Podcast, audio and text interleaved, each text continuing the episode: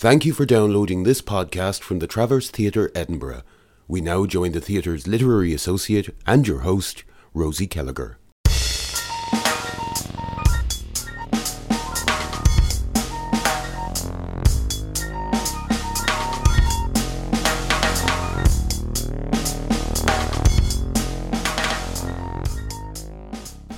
Hello and welcome to the Travcast. And uh, you're joining us now with the Edinburgh Fringe Festival in full swing. The lanyards of multi different colours are out in force. There are flyers everywhere, and every corner of Edinburgh, every church hall, every room above a pub, uh, every cupboard in somebody's flat has been turned into a venue. And everywhere you look, there are shows and there is art to see. Uh, and it's my favourite time of year, and it's a time when we welcome artists and audiences from all over the world to our city. Um, and today I'm really pleased that I'm joined by Al Smith. Writer of Diary of a Madman, produced by the Gate Theatre, and currently running here with us at the Traverse in Traverse 2. Uh, a recipient of the BFI Wellcome Trust Screenwriting Award in 2012, Al has written extensively for television and radio. Some of Al's previous stage plays have been seen at Soho Theatre, the Arcola, the Arches, and at 59 East 59 in New York and his play Harrogate will run at the Royal Court this autumn. Al, it's great to have you here. Hello. Um, so I'd love to kick off by talking about Diary of a Madman, um, because I'm sure some of our listeners will know uh, the short story by Gogol, which inspired it, and I would love to hear you talk a bit about what that process was, because I think it's probably important to start by saying it's not a straight adaptation, is it? It's it's the piece at several removes. Yeah. Tell me what that what that process was for you. Okay. Um, so about five years ago, the Gate commissioned me to do an adaptation of Diary of a Madman in what I think what they wanted as a relatively traditional um, interpretation, um, and I tried to do that, and and I I just didn't feel connected to it really um, at all. Um, it's quite a strange story. I didn't want to write a monologue. I wanted to try and find a way of doing it which was um, formally interesting, but I just didn't feel connected to to it. So um, I kind of stuck it away and um, procrastinated terribly. And um, I was working on a completely different project.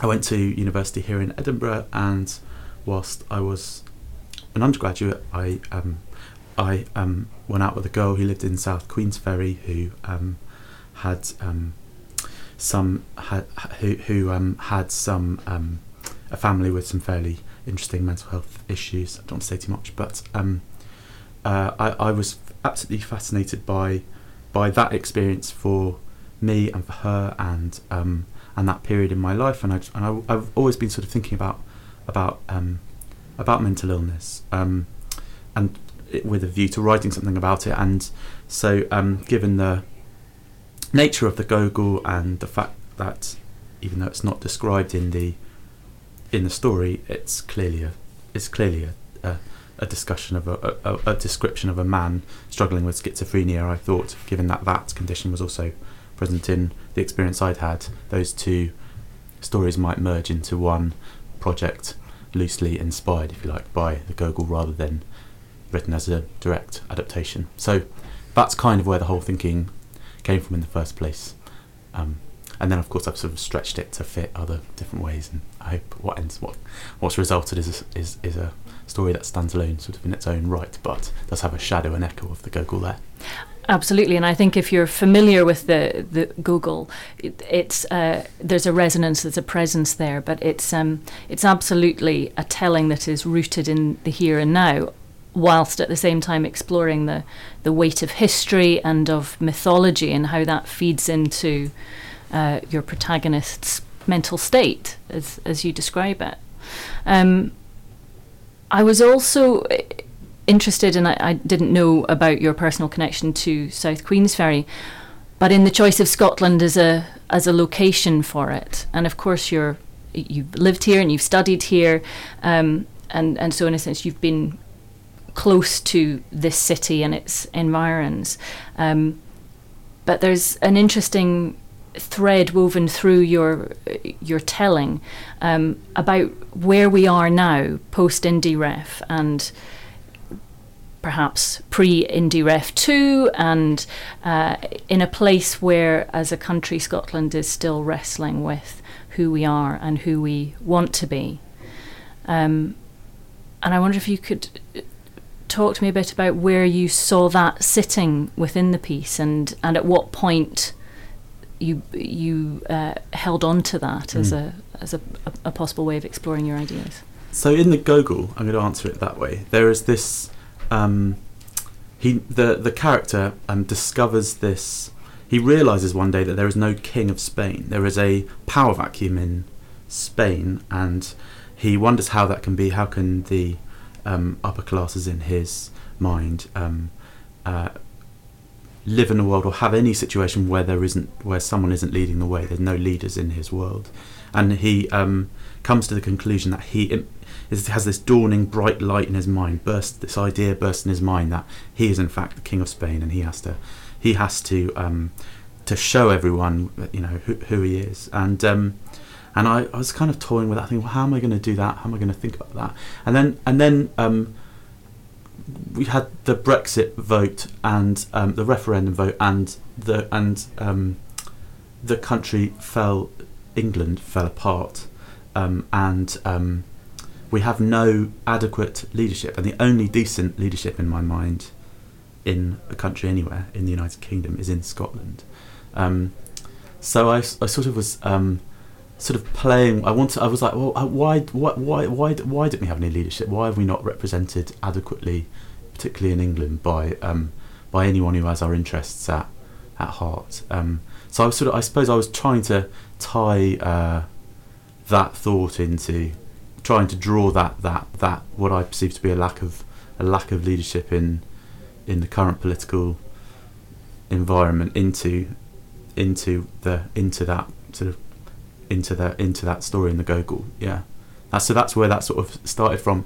I don't um, I don't feel like the play is really um, trying to make any particular political point about Scottish politics um, in general. I mean, I I think maybe it, it, it, it's it's really a story about one man who's who has a kind of paranoid patriotism, which um, which I don't think is particularly shared by the other characters in the play, and it's that I suppose he is kind of choked up by history and stuff, um, and does and does kind of succumb to this um, this I uh, this to, to mythologies that he that he can't sort of shake off, and those do drive him mad. But I'm not I'm not really trying to use that as a tool to say anything in particular about um, about the state of play in in Scotland at the moment. I don't really feel that that's my place. Not generally, but specifically with him, I feel that's okay.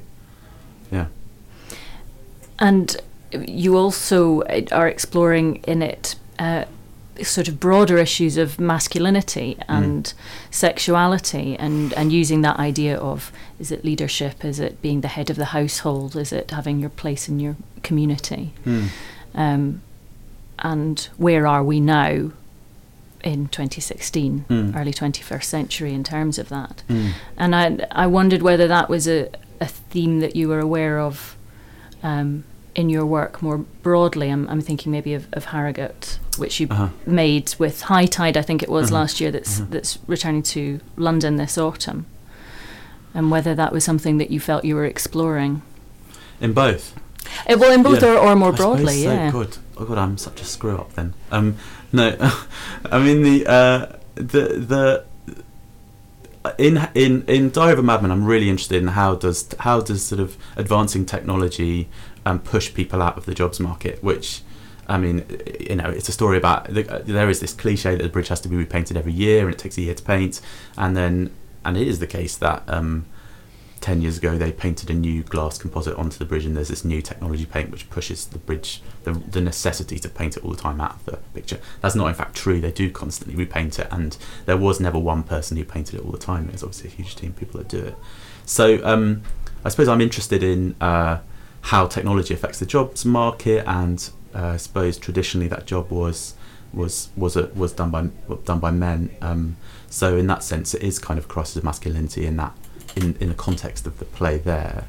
Um, more widely speaking, connecting Harrogate and uh, Diary of a Madman together, um, I haven't really thought that through, but um, I can see there is a connection there between between the guy in Harrogate and and um, and Pop in Diary of a Madman, in that they're both kind of men left behind by um, they're both kind of clunking men left behind with, with by by by sort of this. I suppose they're both um, clinging on to a sense of masculinity which is no longer kind of useful in the world, um, and and um, and and they are outdated, and it's um, and they should be left behind. You know, um, so I suppose those things.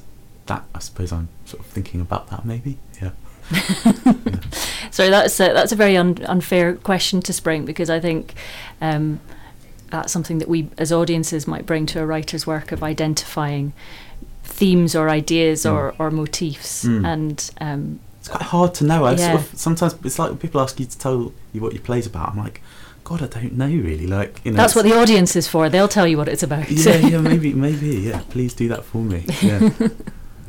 Um, and I'd love to know as well, obviously, uh, Chris Haydon, uh, artistic director of, of The Gate and who's directed Diary of a Madman, has um, a fantastic pedigree in working with new writing Mm. and uh, working with emerging writers. And uh, The Gate has a, a brilliant reputation um, for rigorous dramaturgy and for giving a platform to work by new and emerging British writers, but also writers uh, from around the world, actually, that uh, might be given their first platform in this country Mm. uh, on the Gates stage.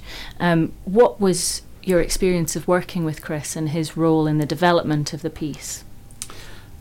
Um, Chris and particularly Claire Slater at the Gates, um, they are terrifically supportive. Um, the, I mean, there's, I, I, I, they had, they've had a constant. I mean, I don't write things quickly. It's taken me five years to turn it around, and a lot of doubt occurs, um, and and I don't find writing particularly um, easy.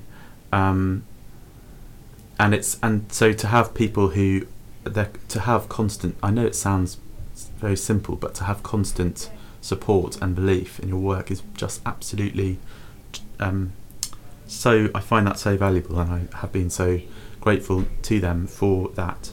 And I think Chris runs a very um, a very you know um, open and inclusive and um, and welcoming creative environment where you really can try and get the most out of your where he where he tries to get the most out of out of the people he, he works with writers directors and producers um, everywhere. So I feel very very fortunate to have been um, given the time to given the time to try and get it right. Yeah he's it's a, they are a cracking team.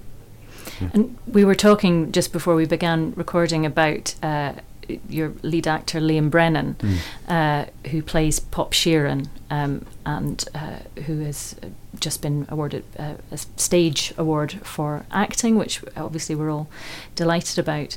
Um, but it feels very much like an actor's piece. These are such um, brilliant characters, and you write with such an extraordinary, um, heightened language, yet one that's also rooted in an everyday and a, and a vernacular.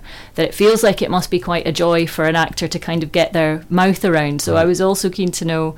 Um, what the, that rehearsal process was like, and well and very much that's your really nice relationship with the actors and the text in that rehearsal room.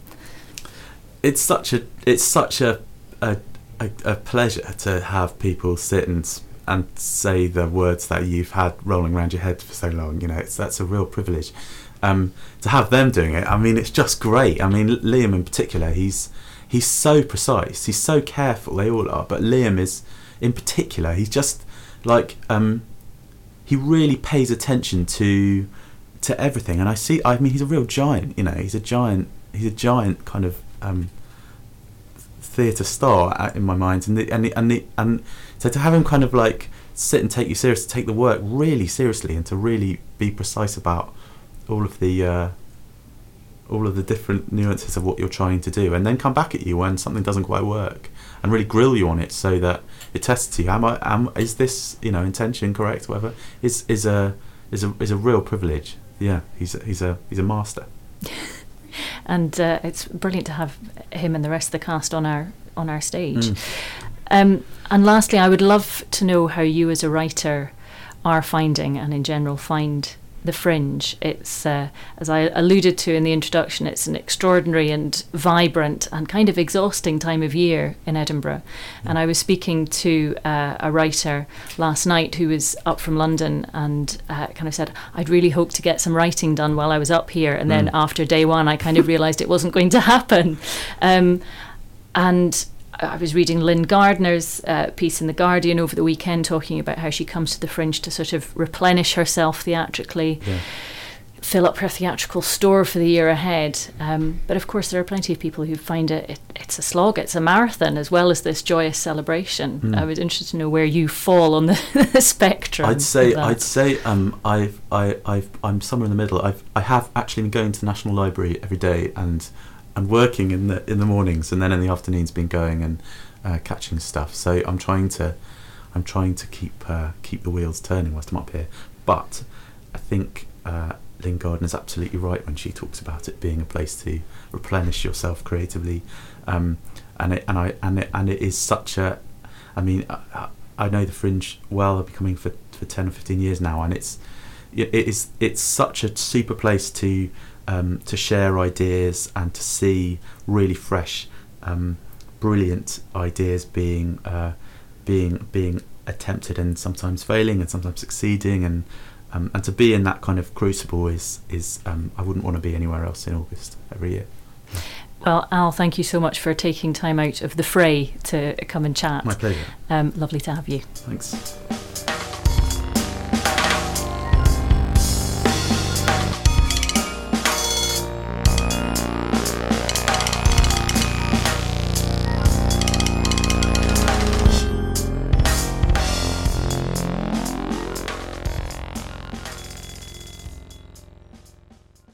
We hope you enjoyed this podcast from the Traverse Theatre Edinburgh. For more information, please log on to www.traverse.co.uk.